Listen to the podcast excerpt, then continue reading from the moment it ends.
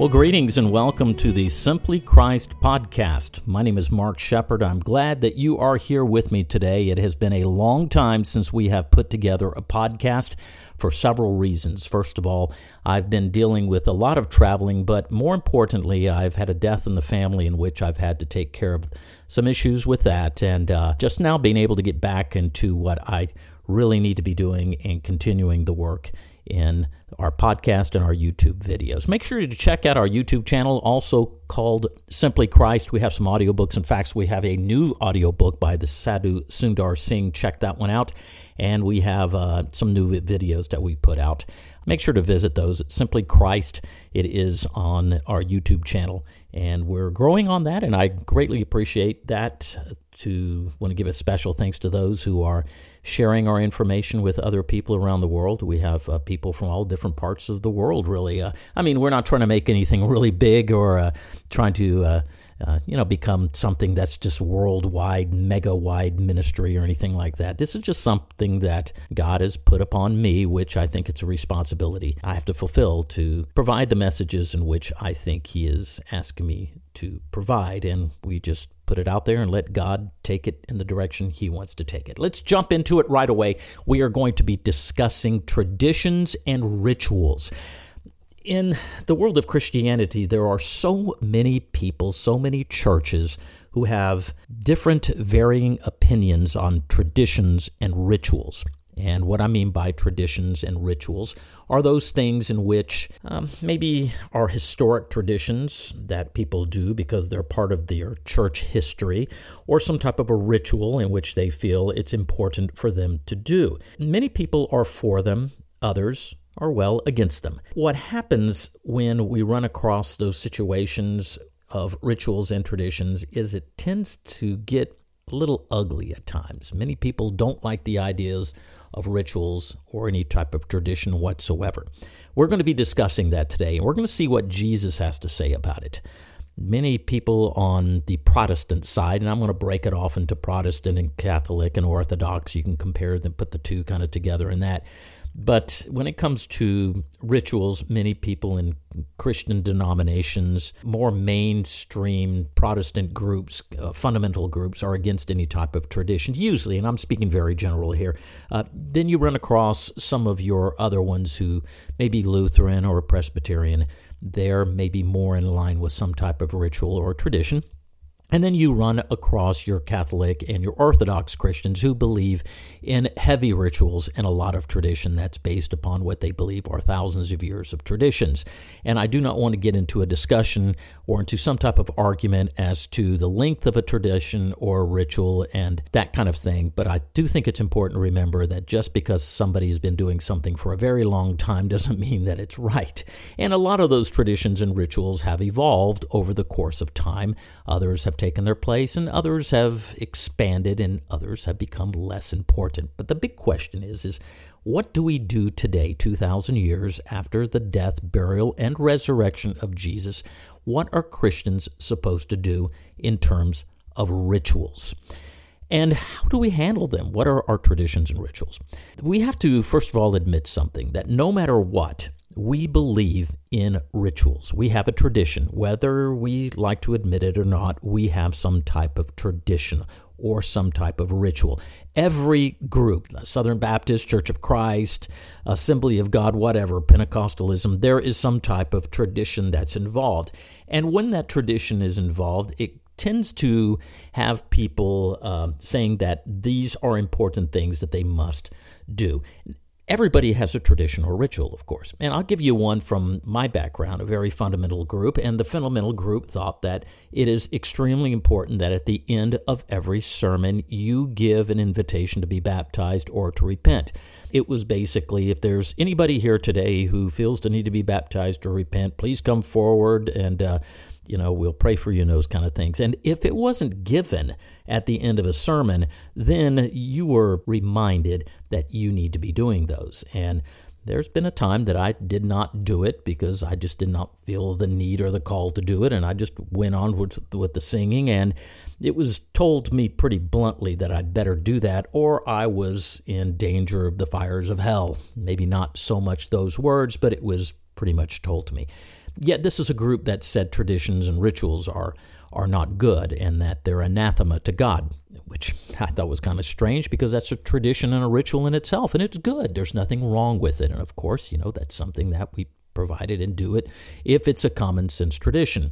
For instance, I'm not going to ask for people to see if they want to be baptized at the end of a sermon if everybody sitting in my auditorium has already been baptized, correct?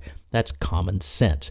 But when a tradition or a ritual becomes something that we have to do or God is not pleased with us, that's when it becomes a different story. And we are going to be turning now to a passage of Scripture. We're going to be reading in Aramaic, in the Aramaic, uh, a passage of Scripture in Matthew chapter 15. It's kind of a long reading, so I want you to bear with me on this, but I think it goes to show what the importance of traditions and what Jesus thought of traditions and rituals and our place and what we're supposed to be doing with them. Matthew chapter 15, verse 1. And the Pharisees and the scribes who were from Jerusalem came unto Yeshua, and they were saying, Why do your disciples violate the tradition of the elders? They do not wash their hands whenever they eat bread. Yeshua answered and said to them, Why do you also violate the commandment of God for the sake of your traditions? For God has said, Honor your father and your mother, and whoever reviles his father and his mother shall surely die. How, now you are saying, Everyone who will say to father or mother, My offering is anything by which you made a profit from me, should honor neither his father nor his mother. And you nullify the word of God because of your traditions. Phonies, Isaiah prophesied well against you and said, These people is honor uh, this people is honoring me with their lips but their heart is far from me and they revere in me in vain or they revere me in vain while they teach the doctrines of the commandments of man and he called the crowds and said to them, Hear and understand. It is not the thing that enters the mouth that defiles a man, but the thing that proceeds from the mouth that defiles a man. And his disciples approached, and they were saying to him, Do you know that the Pharisees who heard this saying were indignant? indignant? And he, but he answered and said to them, Every plant that my Father who is in heaven has not planted will be uprooted. Let them alone. They are blind guides of the blind, but if the blind leads the, a blind man, both will fall into a pit.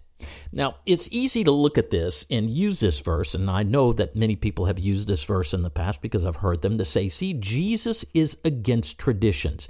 And he, they use this section or this verse in verse 3 where Jesus said, Yeshua answered and said to them, Why do you also violate the commandment of God for the sake of your traditions? And then that is used to say, aha, see, Jesus is against tradition. But that's not the case. We need to break this down and see what Jesus is doing here. Jesus is not nullifying traditions. Before we get into that, let's talk a little bit about the Pharisees, the scribes, the Sadducees, the teachers of the law, and the temple rituals of the day. The temple rituals of the day, the traditions, were ones that were carried for thousands of years from the time before Jesus, of course, with the teachings of the Pharisees, the scribes. The Mosaic law was filled with tradition. And even before that, the tithing, the tradition of tithing and offering to Melchizedek and Abraham, this is before, remember now, before Israel ever came about. There were traditions and rituals that were involved. Maybe not very many of them because most of them were imparted to Moses and to Israel from God, from Mount Sinai, and so forth. And those are where the Jewish traditions and rituals pretty much came from. So God is not against tradition because He's given tradition. It's easy to say, well, that's in the Old Testament, that's long ago, and God now despises traditions. God is not a schizophrenic God. God is not one who likes something one minute and then the next minute he dislikes it and calls it evil. Evil is evil, good is good. It never changes back and forth. It's always constant because God is good and God is forever and constant and unchanging. So God does not have a problem with traditions. But over the course of the years, over the course of the centuries, and it was very evident not only in the times of the Old Testament, but in the times where Jesus was talking and the time when Jesus was talking, was that, that traditions became paramount. the tradition became more important, much more important than the than the meaning behind it and the purpose behind it and the aim behind it. So, the story here that we have set here is we have the Pharisees and the scribes who come up to Jesus and say, Why do, you dis- why do your disciples violate the tradition of the elders? That's a good question. He says they don't wash their hands whenever they eat bread. Now, there were all kinds of traditions back in, in the days of the Pharisees and the days of, of the uh, um, Israelites about washing and ceremonial washing before eatings and, and so forth. And that's a legitimate question. Why do your disciples not wash their hands? Why do they violate the tradition of the elders? Well, that's a very good question if a person is expecting that traditions are the most important. And that is where the Pharisees and the Sadducees and the scribes and the teachers of the law were so wrapped up and had so much of a problem is that they got to the point now that the tradition became the end in itself instead of a means to an end. Now, hear my words carefully. The tradition and the traditions became the end in itself or themselves and not a means to the end. And what was Jesus trying to do? Jesus describes it very well here because he answers several he, he answers their question in in a in several ways. First of all, he tells them he says, "And why do you violate the commandment of God for the sake of your traditions?" He's not saying that traditions are wrong, but they're violating the commandment of God for the sake of the tradition. That right there says that the tradition was more important than the commandment of God. He wasn't nullifying that traditions are wrong. He was saying that the traditions they had were more important than what the commandment of God was. He continues and he says, For God has said, Honor your father and mother, and whoever reviles his father and mother will surely die. Now you are saying, Everyone who will say to father and mother, My offering is anything by which you made a profit from me, should honor neither his father nor his mother. And you nullify the word of God because of your traditions. Phonies. And then, so, so what he does is he's using this law here, this about honoring and offerings uh, that are given and honoring mother and father for the sake of this money. And he's saying, you know, what you're forgetting here is the commandment of the honoring of the parent, the honoring of the mother, honoring of the father, because of the sake of your traditions. And then he hits them again when he says, phonies, Isaiah prophesied well against you and said, This people is honoring me with their lips, but their heart is very far from me. And they revere me in vain while they're teaching the doctrines of the commandments of men. See, what was happening is these people were taking the traditions and they were thinking that by following the tradition, that was what God was wanting. God wants the ritual and the tradition, and everything else comes secondary. This could not be any farther from the truth. This could not be any further from what Jesus is saying. Because again, let me read to you in verse 8. When he's talking about Isaiah, when he prophesied, he said, This people is honoring me with their lips, but their heart is very far from me. And they revere me in vain while they teach the doctrines of the commandments of men. And then he breaks it down in verse, 15, uh, verse 10. He tells them, He said, Listen, Hear and understand, it is not the thing that enters the mouth that defiles a man, but the thing that proceeds from the mouth that defiles a man. And then his disciples come up later and said, Hey, you know, those Pharisees, they weren't very happy. Jesus tells them, says, Hey, look, every plant that my Father who's in heaven hasn't planted, they're going to be uprooted. Leave them alone. They're blind guides. They lead the blind. They're both going to fall into a pit. He has to go on later on in the chapter, and you can read it for yourself and, and check into it. And he says, because all those things that are for, uh, from the heart. Well, I tell you what, let's go ahead and read in, in verse 15. And, and said, and uh, Simeon answered and said to him, My Lord, explain to us this parable. But he said to them, Are you still also not understanding? Do you not know that anything that enters the mouth goes into the belly and is cast out from there in excretion? Anything that proceeds from the mouth proceeds from the heart, and it defiles the man.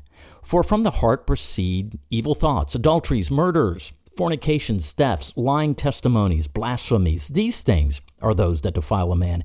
But if a man will eat after not washing his hands, he is not defiled. This is a very important lesson for individuals who look at tradition, whether they are they think they're crucial and important and must be done, or God is unhappy, and those individuals who think God is unhappy if we do them. Everything comes down to a middle road, if you really think about it.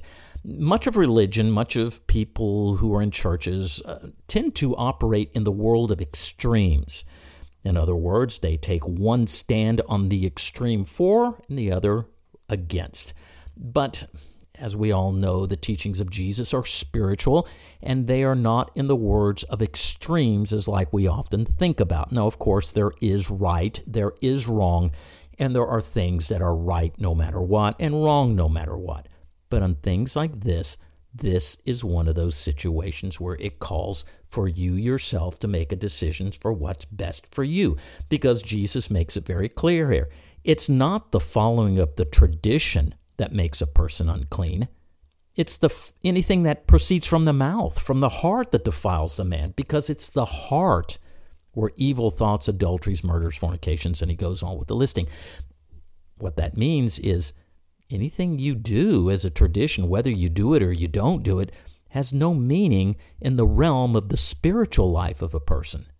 There are many people who are following traditions today who follow traditions very, very strictly. I know many people who follow the traditions of their church. And I mean, they will stand up for the tradition and they think it's the most important thing that must be done. Yet they are some of the most they're not some they're not the nicest people in the world, let's put it that way. They lie, they have evil thoughts, they steal, they blaspheme, they they do all kinds of different things that God is not pleased with them. But yet they think that because they do the tradition that God is pleased, and their entire church organization is set up in a tradition form that makes them think that. And that's unfortunate because there is, I think, a place for rituals and traditions. The rituals and traditions come into play in this way. And this is my thing, my my thinking on it. This is my opinion, and you may disagree with it. And I'd like to hear from you if you've do have a different idea and a different opinion on these, but a tradition ought to be something that helps leads us to something. It is a means. Remember how I said in the beginning, it's a means to an end and not the end in itself. And that is why you go into sometimes many different churches and you see people who are very strict in following their rituals and traditions, yet their lives are far from anything dealing with the, the, spiritual nature and far from anything you would associate the Christian way to be. But they feel very comfortable. Why? Because at Lent, they'll put a cross on their forehead and they'll fast or not eat meat on a certain day. And I'm not pointing fingers at any group, okay? Please don't take it that way at all because there's many other churches have their own traditions and they do those things yet they think they're okay because as soon as the festival is over or the tradition is done then they go back to right back to living what they were doing as soon as the, they leave the church building they're back to cussing like a sailor and doing what they think is okay they have no remorse for it but yet they think they're okay because they've done the tradition. Jesus makes that very clear. It's not those traditions. So, where does tradition and ritual play?